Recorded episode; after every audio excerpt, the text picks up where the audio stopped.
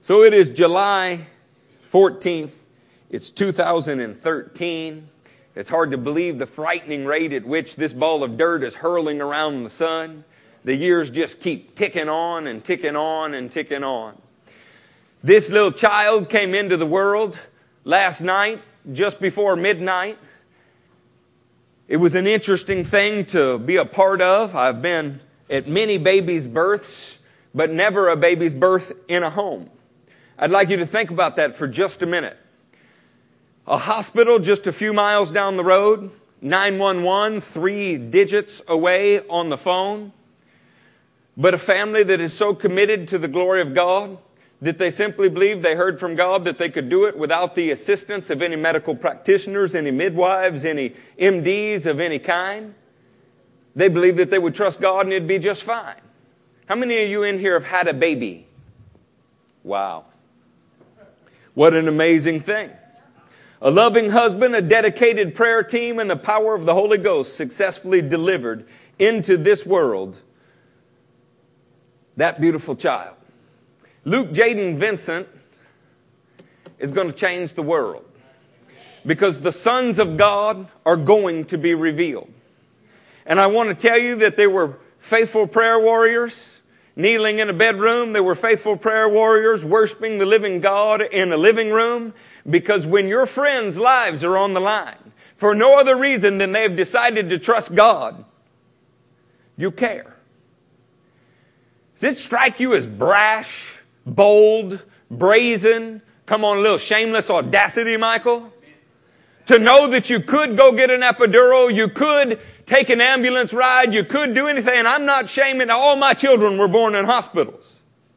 But simply for the glory of God and the testimony to your friends and family, you wanted to take a stand and say, no, this one my fifth, into my 30s, well into my 30s, will be born in my own home. Come on, somebody say that's gutsy. The Jews would call that chutzpah. That's a little backbone. And it makes you have to wonder something. That makes you think. Maybe we've insulated ourselves a little too much from all danger because I can tell you that while, and don't get mad at me, ladies, while I may have no idea what it is like to give birth, we do know that every time she had a contraction in there and we heard that woman cry, we had a spiritual contraction on the other side of the wall and began to pray. And when she rested to catch her breath, so did we, and we listened for sounds of life. Much of the kingdom of God is likened to childbirth. This message today is called Caesarean section. Turn with me to Second Corinthians. We're going to be in the first chapter. Somebody say there when you were there. What is that life worth? And how did your new life in Christ start? Did somebody travail? Did somebody risk it all? Did they show faith? Or was it a vending machine kind of Christianity? Where we simply go up to an altar? Maybe you had a warm, fuzzy experience. Nobody died, nobody hurt, nobody threatened, nothing risked, nothing really ever even gained. Just intellectual acceptance of the gospel. It's worth thinking about, isn't it? The first four centuries of our faith were marked by the expectation of martyrdom understand the cloth from which we are cut, looked into the face of the imperial powers of Rome, and said, You can't stomp us out. They didn't worry what the price of coffee or gasoline was. When they were hunted at the cost of their lives, they gladly gave their lives. They gladly gave it away because they counted it a joy to be able to suffer for the name of Jesus. Are you in Second Corinthians? Here comes the first chapter and first verse. Paul, an apostle of Jesus Christ. Look at my dyslexia is working there. Paul, an apostle of Christ Jesus, by the will of God, and Timothy, our brother, to the church of God in Corinth. Oh, isn't that first line just worth thinking about for a minute? Who's the Bible written to? Bible written to pastors? Bible written to church leaders? Who is this letter addressed to? The church of God in Corinth, together with all the saints throughout Achaia. The Bible itself is not addressed to an ecclesiastical leadership. is not addressed to some group in Rome or Springfield, Missouri or any other governing body. The Bible itself is addressed to you. You have to take it in a personal letter in a personal way. If I wrote you a letter, you wouldn't assume that it was for somebody else. You would believe that it was for you. So let's take these words to heart personally. Let's apply them to our life personally. Let's say, look at your neighbor say, I'm going to look at me today. I'm going to look at me before I look at anyone else. I'm going to take a hard look at my own life. We do really good looking outwards. Oh, they should do this. They should do that. But the Bible was not addressed to them. It was addressed to you as well as them. Grace and peace to you from God our Father and the Lord Jesus Christ. Praise be to the God and Father of our Lord Jesus Christ, the Father of compassion and the God of all comfort. How much? All. Come on, all comfort. It makes you wonder how a Christian could walk around looking like he was sucking on a lemon. It'd make you wonder how it is that those who claim to be in Christ put the little fish on their car, wear the little bracelets and all, can walk around as victims. It's almost like we don't believe that God is the God of all comfort. So maybe the political arena is not bouncing your way. Maybe the employment numbers are beating you up in a personal way. Maybe things just don't look good for you. The God of all comfort. Hear this. Who comforts us in all our troubles. Where do you find his comfort? You find it when you are in trouble. We don't serve the God of the safe. We don't serve the God who insulates you from all threat. He, in fact, the God we serve says a thousand will fall at your right, ten thousand at your left, but it will not harm you. What I'm trying to tell you, friends, is we miss something. We miss that struggle, that fight of the faith that comes down to, oh dear God, this is really happening. Oh my, what happens if she starts bleeding? What happens if somebody's not? What happens if we actually have to trust God? What are we going to do? Oh, man. Most people cannot be put there unless they're forced there. There's a select few in this world, the remnant of the church of Jesus Christ, that look for the opportunity to show Him the genuineness and sincerity of our faith. You say, well, it's reckless. Oh, it may be. So is getting crucified. So is any mission trip you ever go on. It's reckless. It's a reckless abandonment of caution. A reckless abandonment of concern for this world and its affairs. Really, we're the princes of the universe. Freddie Mercury was right about that one thing and wrong about so many. We are the kings of the kingdom, provided we finish the race. This is what's ahead of us who comforts us in all of our troubles so that we can comfort those in any trouble with the comfort we ourselves have received. Oh my goodness. You can't give what you hadn't gotten. You can't give to somebody else what you hadn't gotten. You know what a woman resents who's in labor? A man standing next to her telling her how it feels.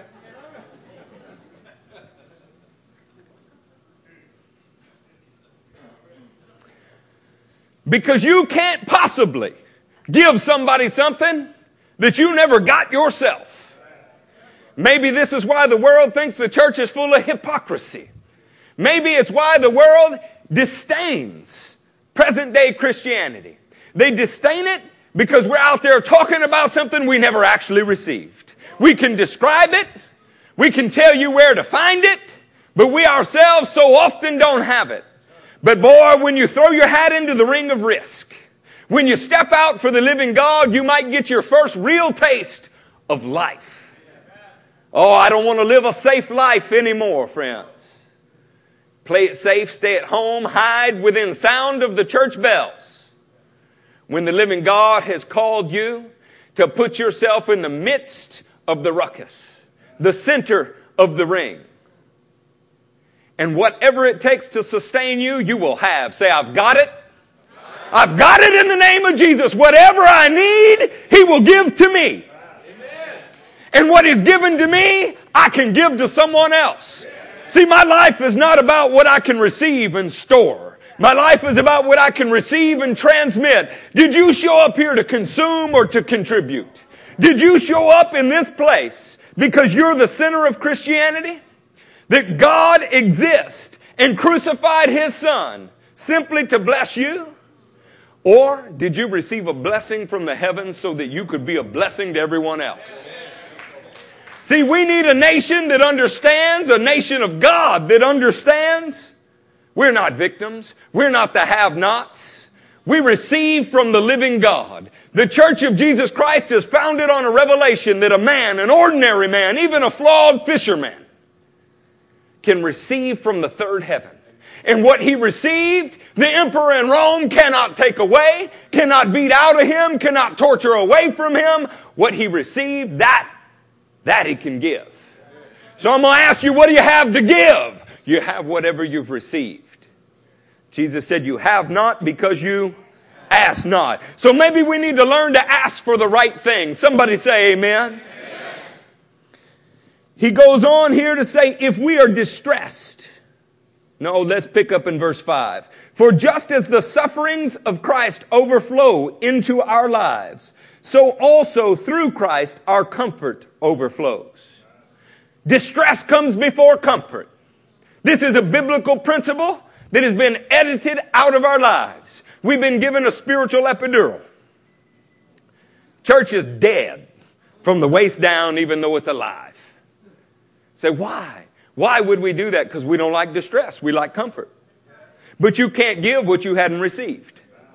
And the only way you receive comfort is if you're in distress. So look around you. Do you see distress? Say, praise God. This is how you can say, I'm blessed when I'm persecuted. I'm distressed today, but I'll be in comfort tomorrow. And if I get some, I can give some. If I get some, I can give some. So we don't have to whine when trials of various kinds come on us. You can laugh and dance because you're about to get your comfort. Now, I grew up in a household where a man drank a product called Old Southern Comfort. It didn't bring anything into our lives except distress. The world will offer you a comfort that kills you. But the living God will offer you a comfort that'll save you. It'll be hell all around you, but well with your soul. My mother in law is a sweet woman. Y'all can say amen. amen. She's my mother in law. Say it again. Amen. amen. She gave me a tape. That's how old we are. It was, it was not an eight track, it was a tape. And it was the second chapter of Acts Worship Choir. Now, I had not listened to Christian music ever in my life. I thought Christians were I can't tell you what I thought they were back then. But I was now born of the substance of heaven. And I heard these people singing, It is well with my soul, and I wore that tape out. In a little 1993 Saturn, we'd play it and rewind it and play it and rewind it until the tape just come apart. Because it was finally well with my soul, and it didn't matter what happened around me. I didn't care for what I had. I didn't care for what I didn't have. I was simply praising God that I was. I was now born of heaven. Friends, we need an attitude adjustment because if you find out who you are, nobody will have to tell you how to act. If you find out your heavenly identity, nobody will have to tell you how to act anymore. Once you know who you are, you'll know what you have. You have everything that is God's. He said so. He said so. Brother Curtis called us a new species. I'm not limited to being white. He's not limited to being black. We have a whole new arena. You know why? We are the sons of God. I'm not defined by my height. I'm not defined by my stature. I'm not defined by the color of my skin or my socio-economic grouping. I am defined by what the living God put in me, and He put in me whatever I received. And what I received is what I can give. I got something to give, saints. Do you have something to give? Because if you don't, you can get it today. If you don't have what you need, you can ask the heavens and they will pour into you. I don't know why these men are so obsessed with gold dust and angel feathers and making their accounts rich. It's the poor who are rich in faith. They are the rich in faith. So why would we fight to keep from being poor? Maybe we don't want to be in any distress. How about this verse? Comes into verse 6. If we are distressed, it is for your comfort and salvation. Distress brings comfort and salvation. The living God looked upon a people in Egypt and saw they were hard pressed, they were being crushed. And so he brought a Savior to them. He brought them Moses. The living God looks upon those who are being pushed down, those who are being crushed, and He brings to them liberation and shalom, comfort, peace, that it is well with my soul. But those that have no need of Him will be passed by by Him. Saints, we're not the end of the world. We're not the tail. We're not the scum and the dregs of the earth. We're simply receiving our distress now so that we can receive our comfort later. They are receiving their comfort now and will be in distress for as long as God's alive. We do not want you, no, verse 7. And our hope for you is firm because we know that just as you share in our sufferings, so also you share in our comfort.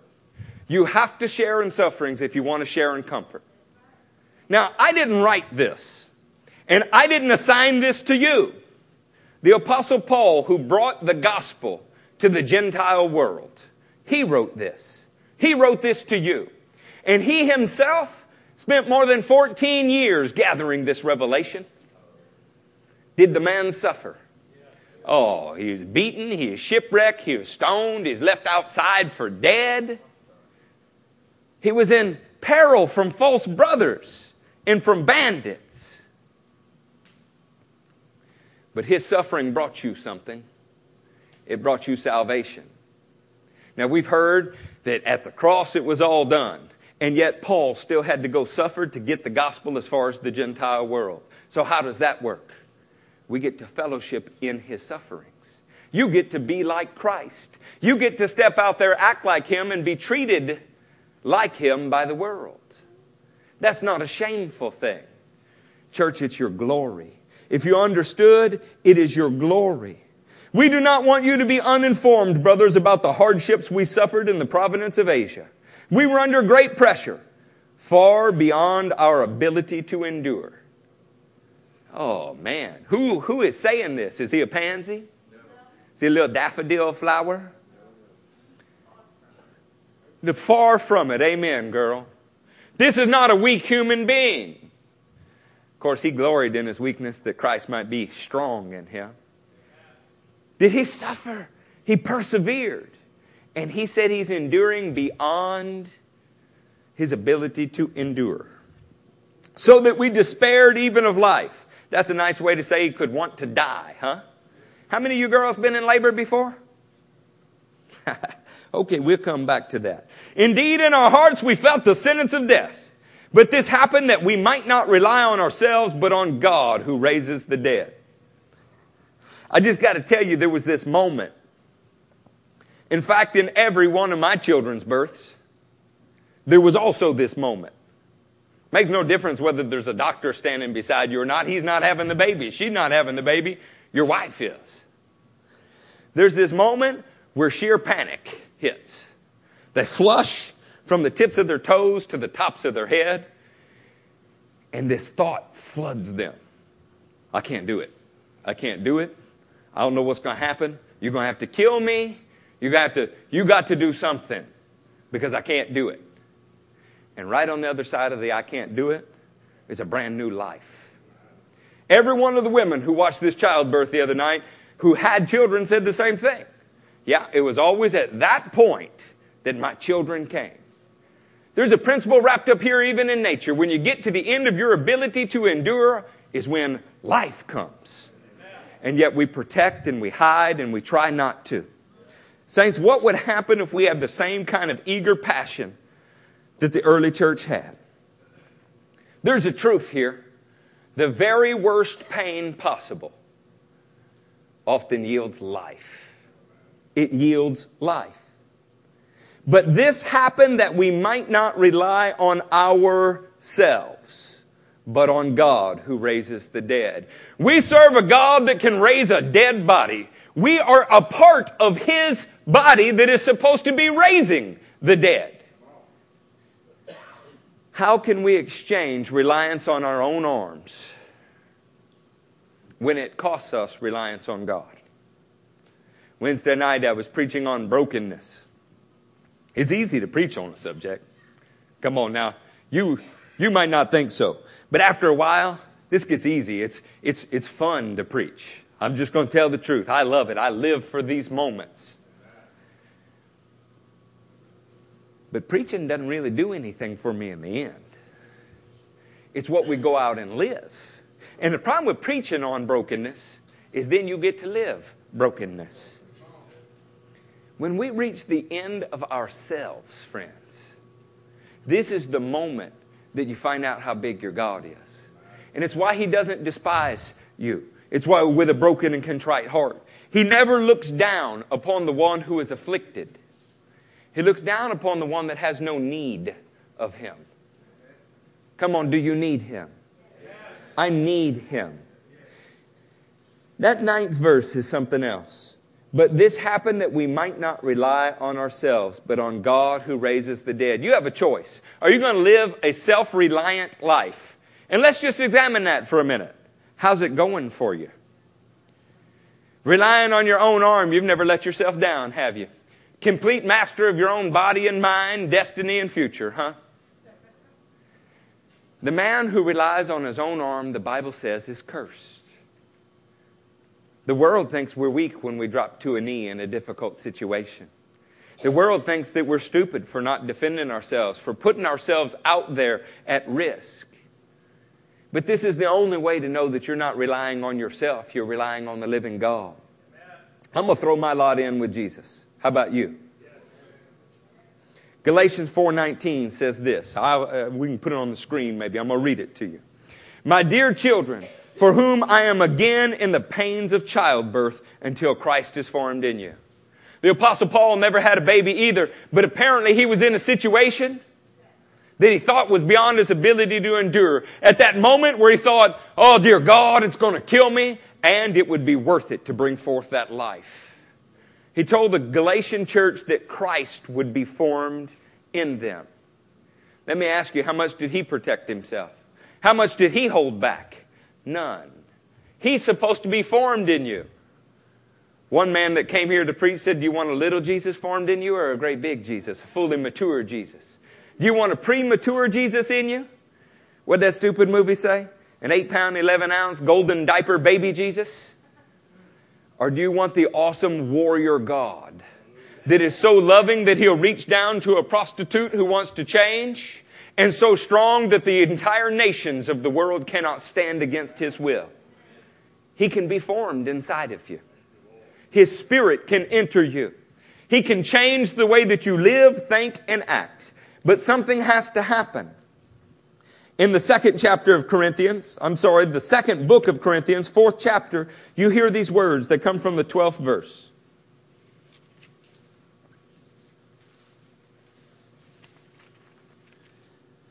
So then, death is at work in us, but life is at work in you. Isn't that an interesting thing? For something to live, something else has to die. Anybody in here like steak? How much? See, because I, I, love it. I, I mean, there is nothing that is better than a porterhouse. You get the New York strip and you get the filet on the other side. Now, you may not get all the steak you want, and I understand that. But people save up for that. They'll, they'll wait. They'll wait months to be able to go and eat a steak dinner. When I was a kid, I knew when dad had done well in his job because we ate a steak.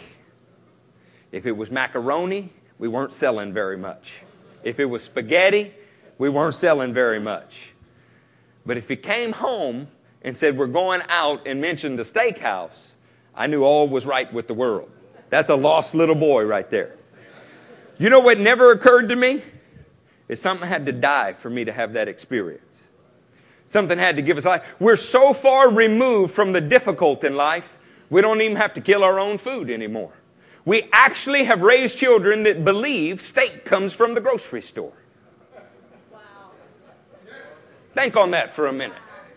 We actually live in a society where ground beef is something you don't grind, you don't kill, and never bled. It's simply cellophaned and styrofoamed. And when you remove everything that's difficult and award everything that's wonderful, it results in immaturity. Because you never got a chance to receive from God. You never got a chance to get to the end of your rope and have Him come through, so you don't have anything to give. You can talk about it, you never experienced it. I believe that the time is coming and that the prophecy in other tongues today during our service, by the way, I love that. If that makes you uncomfortable, good. The Holy Ghost will make you uncomfortable sometimes. The prophecy that came forward in the service spoke of the Lord's return. Oh my goodness.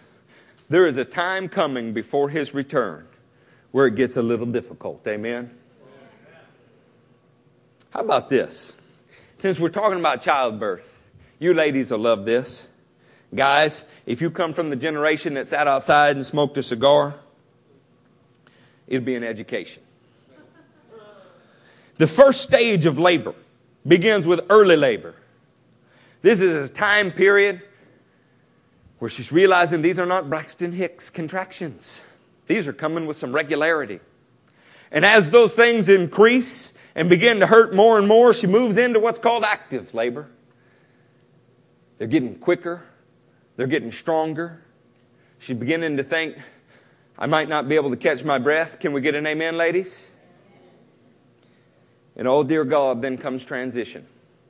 Transition is the time period where the baby is actually moving into the birth canal. This begins what is probably the most agonizing human experience that a woman can have. They move to the second stage. This is the one you always hear and see on TV the pushing stage. This is where suffering really begins to peak. I can't believe there's no amens or mm-hms. that came from a dude. That won't work. the third stage is odd. See, the pushing stage results in life. The suffering part results in life. The third stage, the textbooks call afterbirth. What sustained you through those difficult times, now it's just passed away. You have a whole new relationship. You have to learn to eat in a new way. You get to form a new bond. Oh, you were with mama before, but now you're with her in a whole new way. I'm telling you, the earth is going to go through birth pains. It's going to transition into a pushing phase, and the sons of God are going to be revealed, and it'll change everything. You know what the fourth stage of pregnancy is called? Recovery. It's when you heal, it's when you feel relief, no more sin burden, it's when joy overwhelms the pain. You cannot get to that kingdom without suffering. It doesn't happen. If Jesus said it'd be like labor pains, then friends, it will be like labor pains. Let's look and see how Jesus came in the world. Turn with me to the Gospel Luke. Say, I'm with you, Pastor. If I can do this on two hours sleep, you can stick with me for two hours without sleeping, can't you? Anybody in here ever lay tile? Raise your hand if you lay tile. You ever had to pick up what you laid down? Get you a little sledgehammer and a, and a chisel pull it up, and then put a different kind down. Is that fun? Why would you do something like that? Well, they have to pay you a bunch of money. Why would you do it for free? You do it for free because you love the one you're doing it for. Come on, if you love something, you will suffer for it. If you love something, you don't look for the easy way out. You don't put me first. If you love someone, you put them first. Do you love Jesus? Then he's got to come first. And he says you got to love your brother. This will result in a less, less self centered life. One that is looking outward, one that is looking to love Jesus by working on their behalf. Look at your buddy and say, I'm going to work for you. Oh, that's hard to say, isn't it? That makes him your boss. Jesus said, if you want to be great in the kingdom of God, you have to serve the least. So we can look at our neighbor and say, I'm going to serve you. Yeah, we don't like to do it though, do we? Because you're scared to death they may take you up on that offer. Well, you said you was going to serve me. But isn't that exactly what Jesus did? He did not come to be exalted in the way that men are exalted. He came and served. Are y'all in the first chapter of Luke? Now, this is a familiar story, but you're going to get it again because I can do that. It's 26th verse. In the sixth month, God sent an angel, sent the angel Gabriel to Nazareth, to a town in Galilee, to a virgin pledged to be married to a man named Joseph, a descendant of David. The virgin's name was Mary. The angel went to her and said, Greetings, you who are highly favored, the Lord is with you. Now, in our generation, the word virgin means something different. I mean, it can mean that, but we treat it almost like a figure of speech because nobody expects it to actually be true. In this time period, a virgin was a woman who had kept herself pure for a bunch of reasons. One is her daddy would probably kill her if she didn't. Boy, boy, how things have changed. Now we just say be safe, as if you can commit sin and that's safe. Sin kills, friends. It kills. Sin is a disease that's worse than the diseases you get from sin. Let me say this, though. A virgin in this day was one of the lower members of society because she's unwed. She's very young. She hadn't produced life, hadn't produced a child. And what did heaven say to her? Greetings, you who are highly favored. You feel like you're down and out in here today? Feel like nobody looks at you as anything? Little Mary had an attitude that heaven shined upon. What's your attitude like? Is it worth heaven shining upon? Are you so focused on your own circumstances that you never thought that to change the world you could start with yourself? You know, Leo Tolstoy, they say, was a great thinker. He was certainly a great author. He said, Everyone dreams of changing the world. Nobody starts with themselves. Simply by changing your attitude and your view and asking heaven to remake your heart, it'll begin to work on your circumstances. But I assure you this the fastest way to be a victim is to think of yourself as one. The fastest way to be a have not is to proclaim it and live like it. In the name of Jesus, we are the sons of God. Have we said that enough? Greetings, you who are highly favored. The Lord is with you. Mary was greatly troubled at his words and wondered what kind of greeting this might be. Come on, this is like somebody walked up to you and said, Nolan, you great man of God. And you're like, who told him what? Why would he say, Peter Uber used to do that to me. He'd call me in and say, Brother Eric, great man of God. And I'm like, did he call the wrong Eric? I mean, because that's not how they referred to me in my home. she was troubled because maybe her view of herself was not the same as heaven's view of herself. Oh, come on, ladies, there's not one of you out there that suffers from that same problem? We're so sure that these people in the Bible were so very different than us. We paint iconic figures of them and we lift them up beyond the human realm so that we don't have to live like they do. Oh, we say we're venerating them, we say that we're loving them, we're, we're admiring them, all those things, but what we're really doing is putting them in a category of something other than us. Roll back to your time in life where if an angel showed up and said, Greetings, you who are highly favored, you'd go, Who's he talking to? But the angel said to her, Do not be afraid, Mary. You have found favor with God. What is that worth to you? Favor with God. People get excited if they can get a tax deduction. How about favor with God? You will be with child and will give birth to a son, and you are to give him the name Jesus. What did that cost her, friends? Can you imagine going home saying, Mom, Dad, uh, I got something to tell you? Can you imagine what that was like? She risked everything. You know what her response to all of this is? She says, May it be unto me as you have said.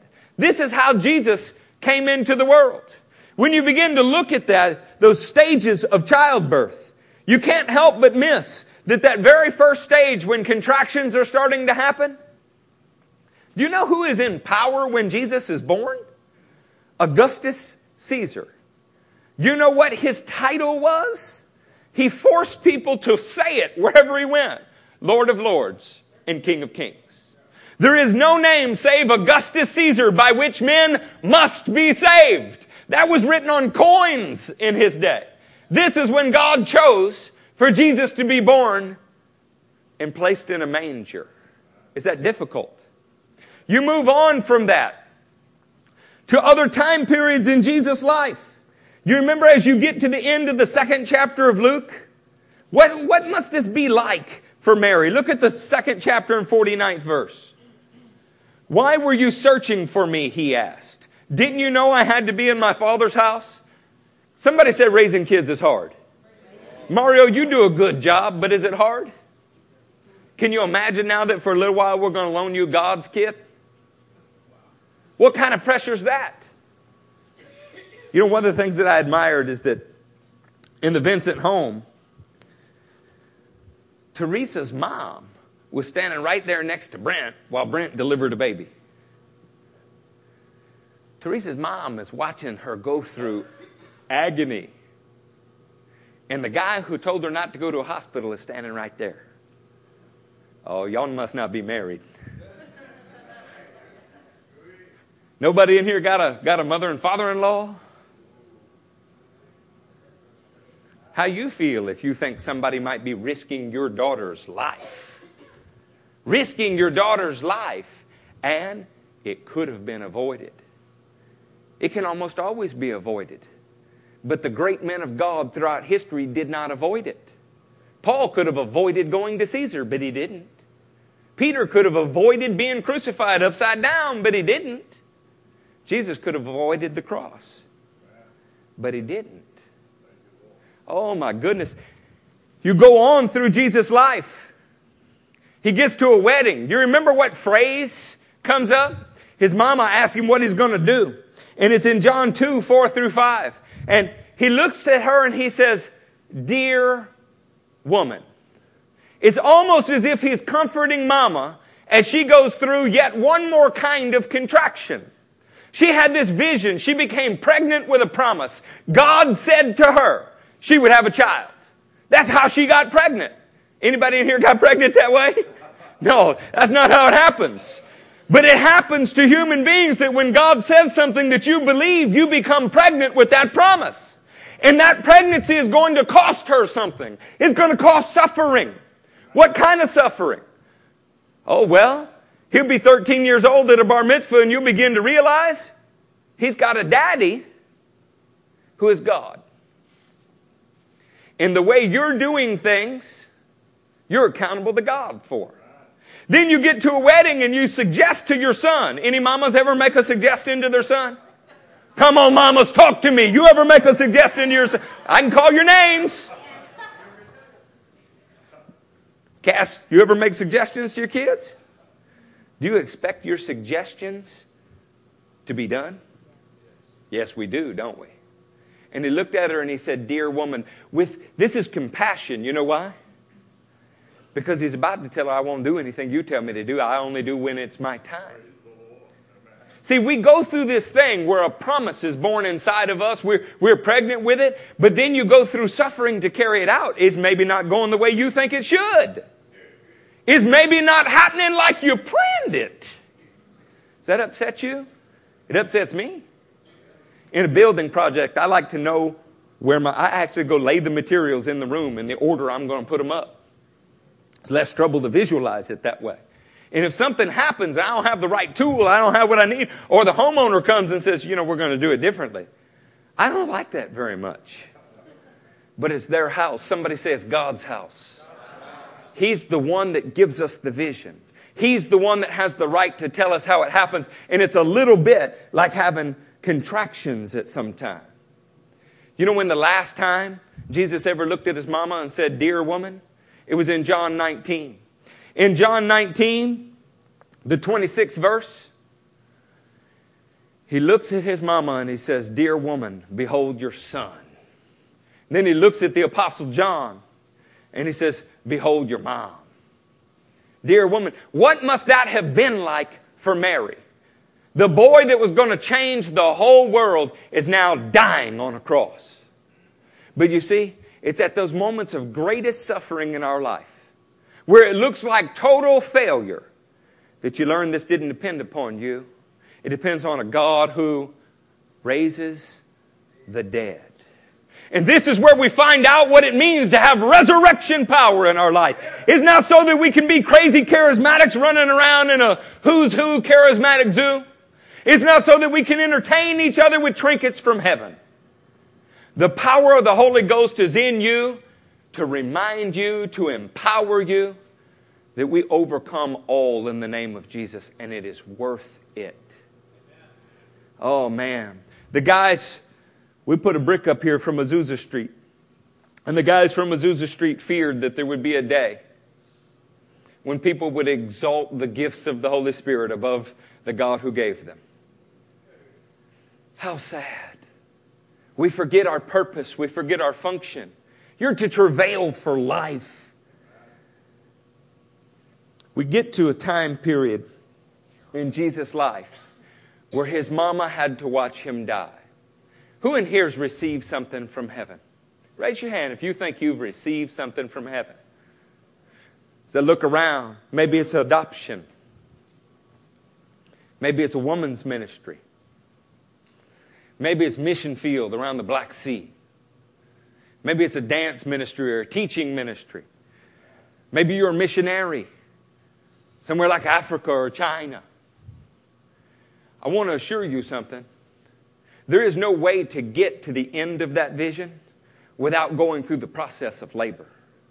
There is no way to arrive at a fully formed, healthy baby without going through distress and discomfort. And if you don't reach a place where you think it can't be done, you will never see life. Don't let the church world, don't let its teachers give you an easy way out. Otherwise, you'll know all about a subject, but you will never have experienced it. Anybody hear what I'm saying? Turn with me to Judges 13. Say there when you're there.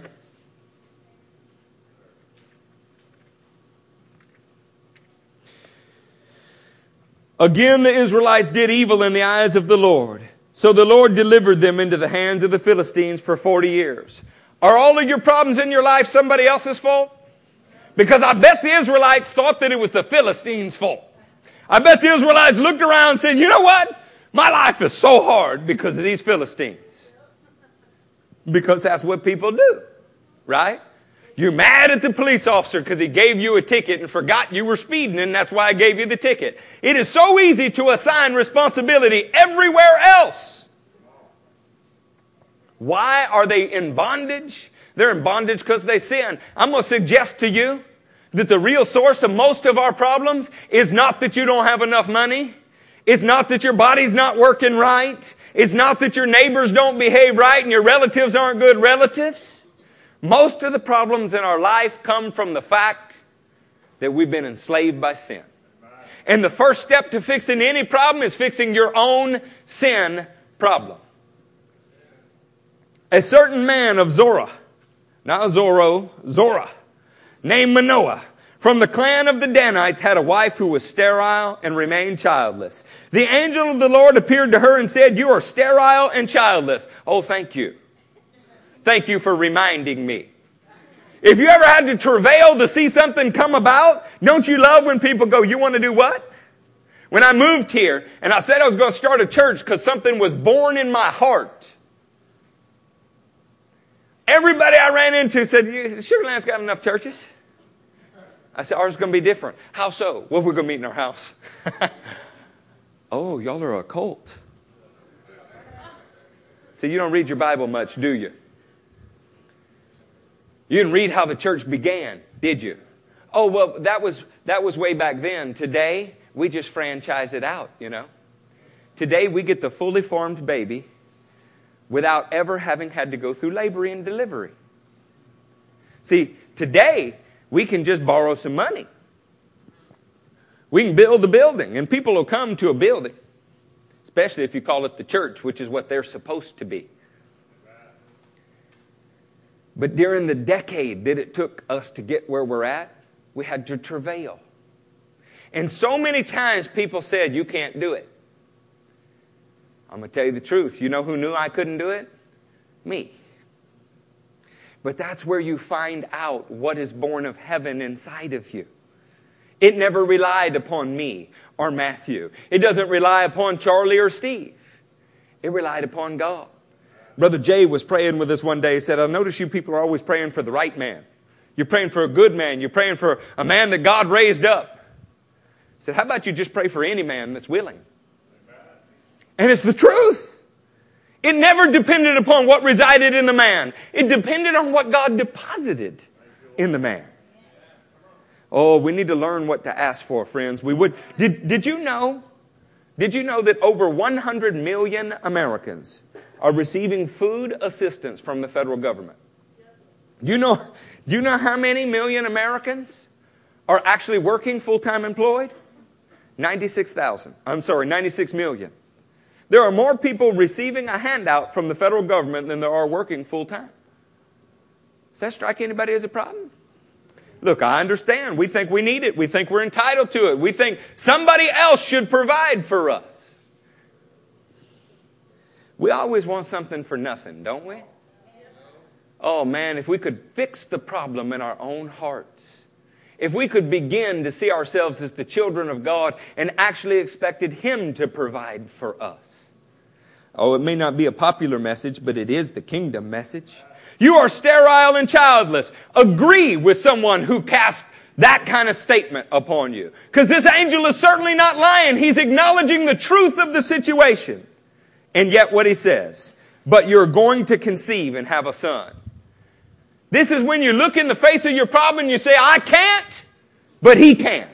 I can't, but he can. Now don't misunderstand me, church. I'm not saying you sit on your salvation and tie your hands behind your back and wait on him to do it. I'm saying you head in the direction of faith. You throw caution to the wind and you run in the direction that he is going to do it.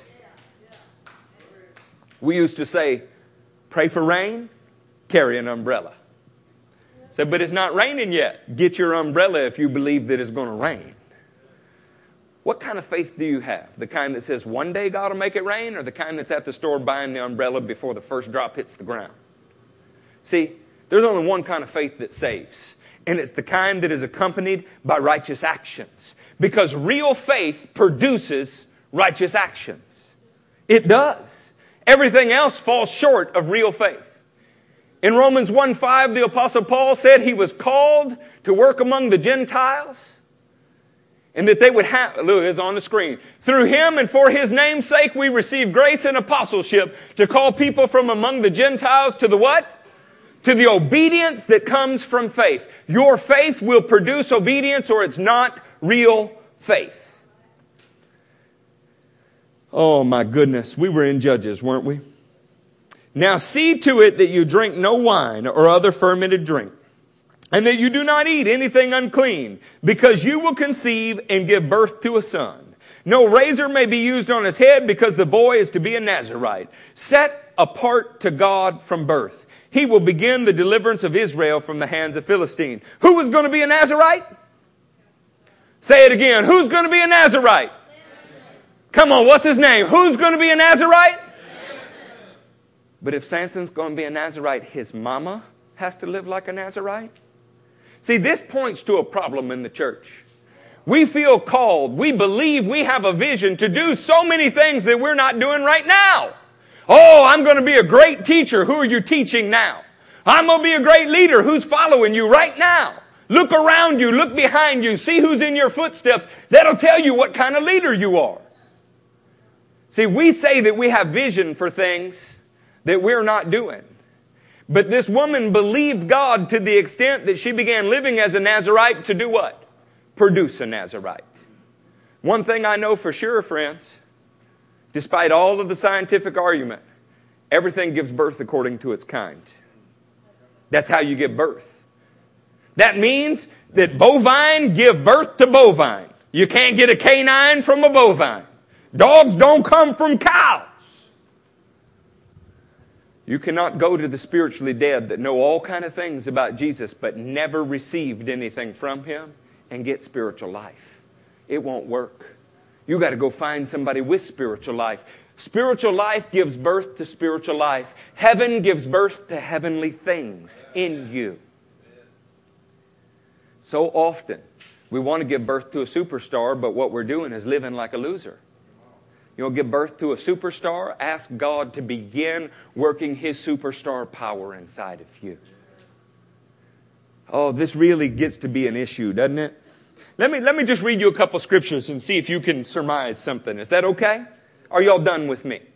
Are y'all 12 o'clock and done? Is that where it gets? Because I watched Teresa and at 12 o'clock last night, she was still working. You know why? She wanted to bring life into the world. She has her baby today. When this life is over, what will you hold? What will be your legacy? Will there be anything you're proud of? Matthew 24, 12 through 14 says this. I'll read them to you. You can write them down. Because of the increase of wickedness, the love of most will grow cold. But he who stands firm to the end will be saved.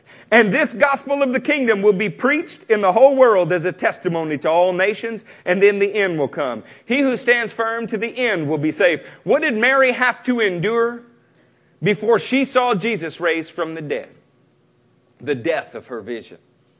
What did Manoah and his wife have to endure in watching Samson? Samson became a success after the pains of death.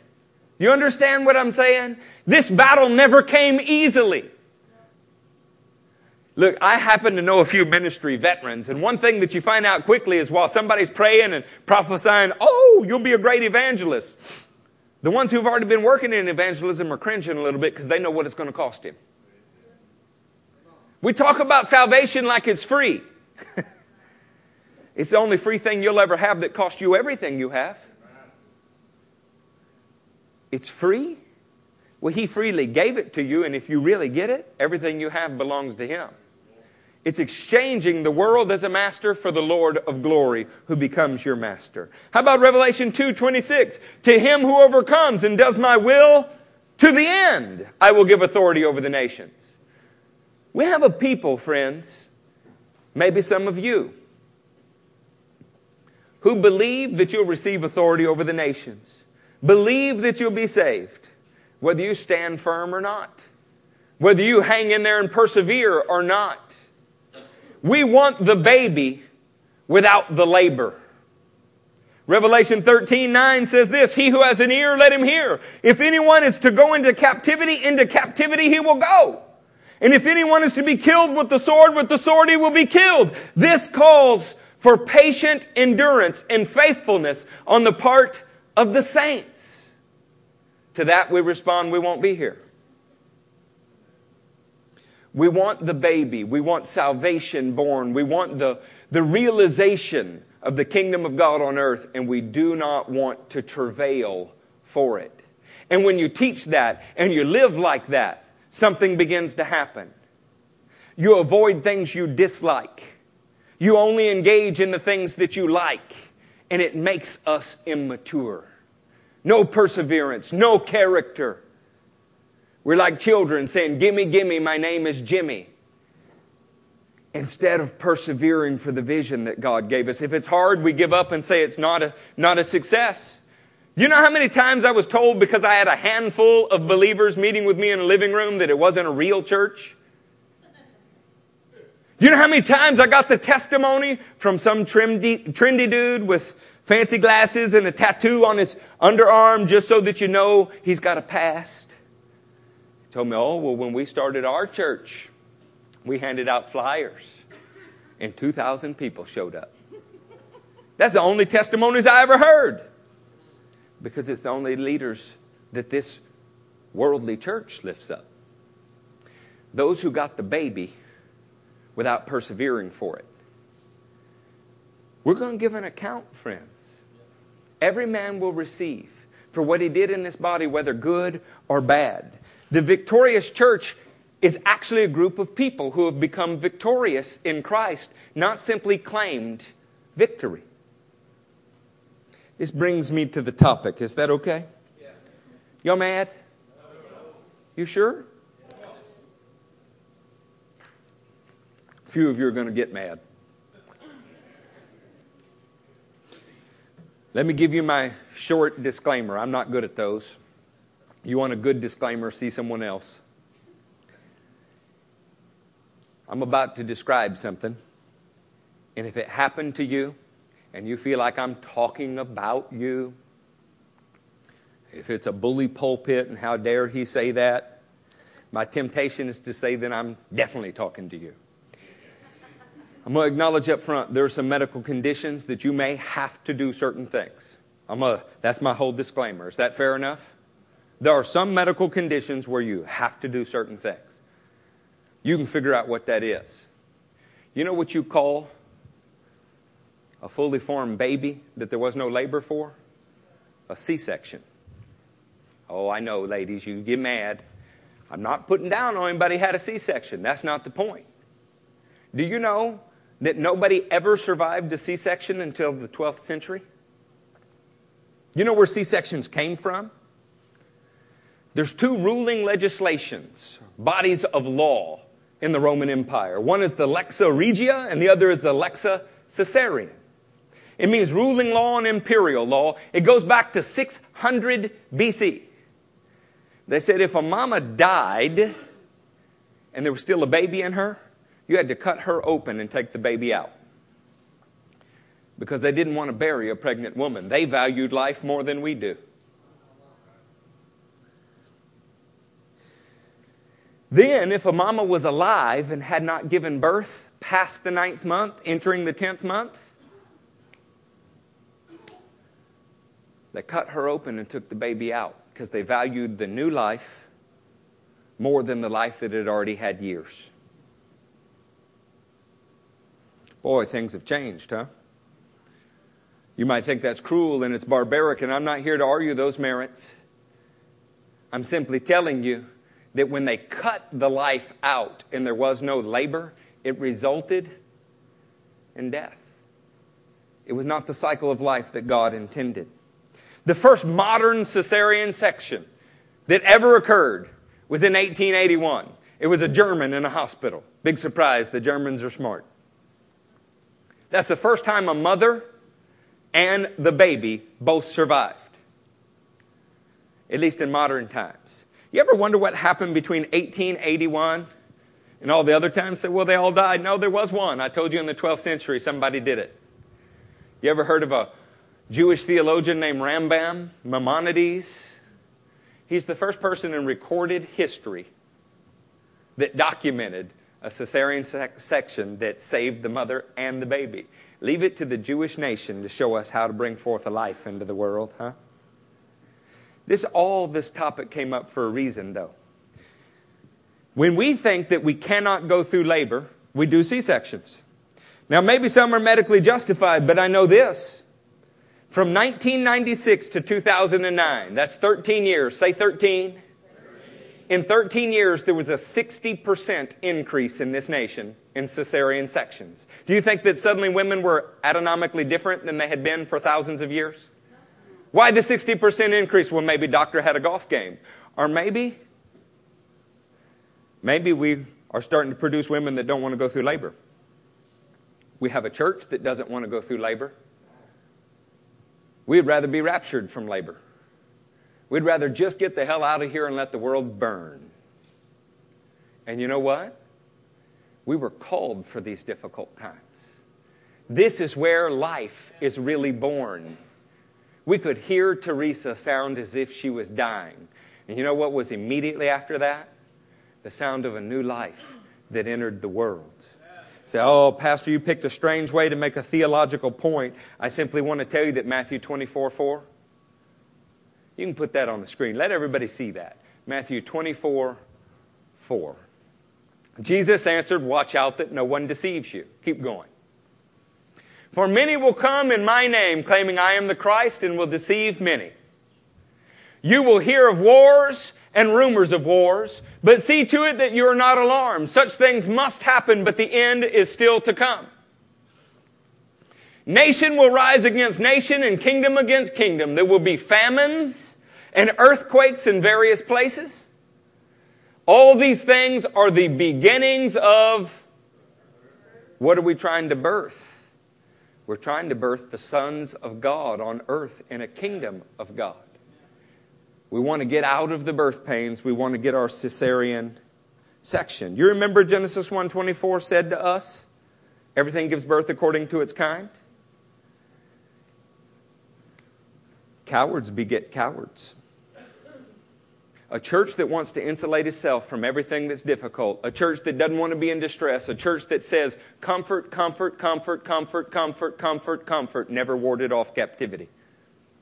It brings distress but a church that says, I was made for distress. And in that distress, I will receive from heaven and I will give what has been given to me.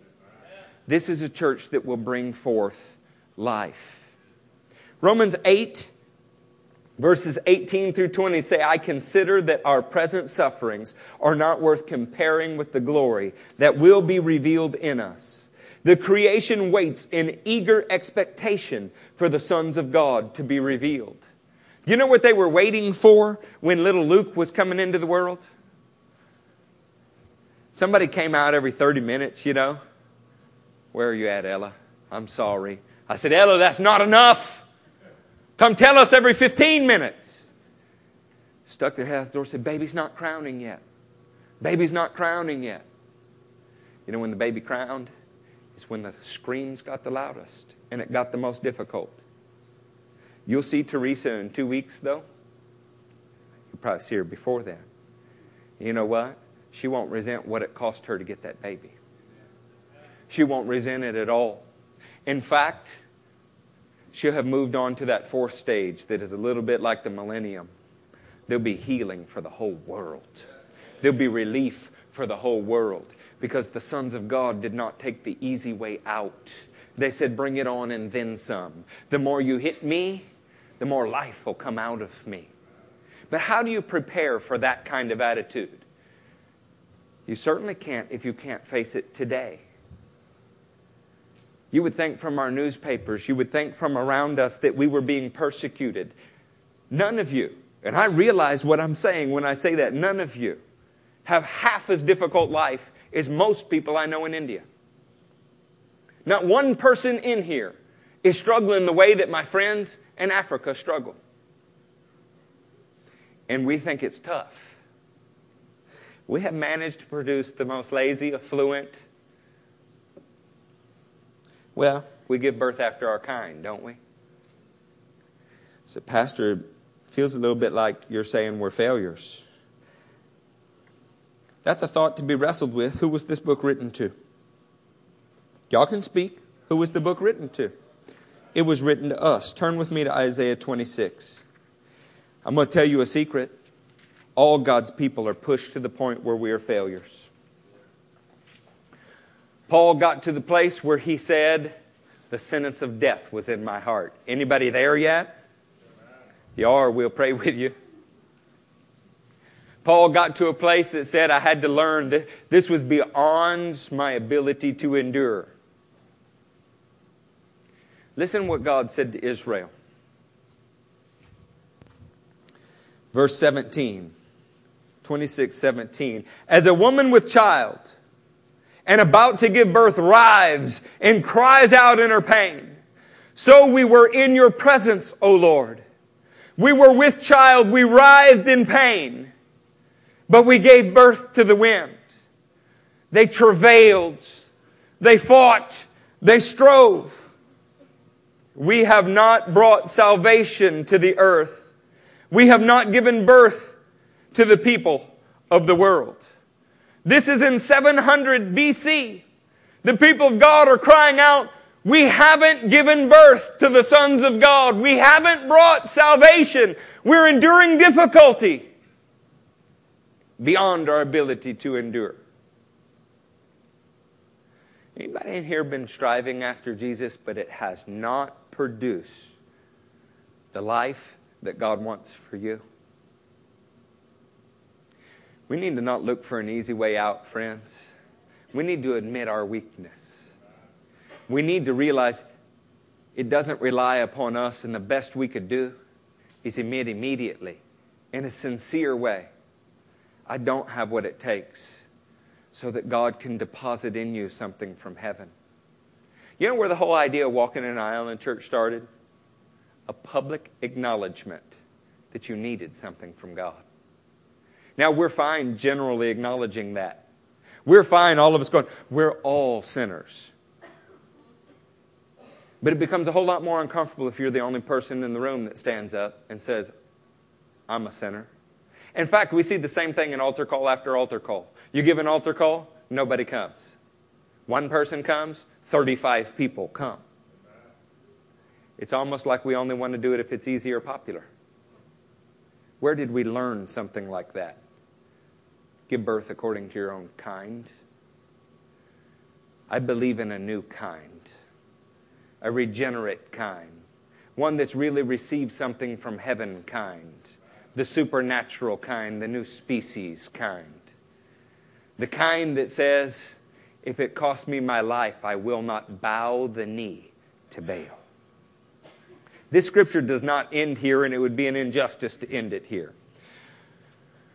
But your dead will live. Who will live? I saw this preacher the other day. He rebuked somebody who was sleeping in his church. Y'all know what I'm talking about? He said, How dare you fall asleep on me? This is not English. He said, I'm important. We're talking about eternal life here. Then it occurred to him he could hear the rhetorical thoughts of the people. Oh, you're going to lose him. He said, He ain't here now. Have you been sitting in church, but you're not really here? You insulated yourself with thoughts about Jesus, vision of producing a Nazarite, but you don't live like a Nazarite yourself. You writhed in lots of pain, but never actually produced the fruit God called you to produce. Because there is a cure for it. The dead rise. The living don't rise, the dead rise. But your dead will live, their bodies will rise. You will dwell in the dust, wake up and shout for joy. You who dwell in the dust, wake up and shout for do- joy. Your dew is like the dew of the morning. The earth will what? Give birth to the dead. You want a resurrection from the dead, and it'll never come without the travailing of labor. That's true of the whole bowl of dirt we live on, and it's true in your life.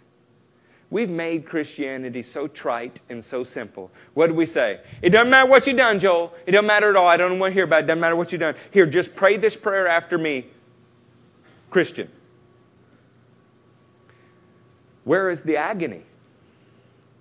Where is the brokenness over the life that you've lived? Where's the gut wrenching realization that sin can no longer be your master? and the utter broken dependency upon the living God that says, if you don't deposit in me strength, I can't do this. I've never been able to do it. Where is that? We've given birth according to our own kind. I believe Jesus deserves a better kind. I don't want a cesarean section faith. I want a faith that says, I count it all as nothing that I might gain the glory of the kingdom of God. Friends, we're going to pray. In fact, you can stand to your feet.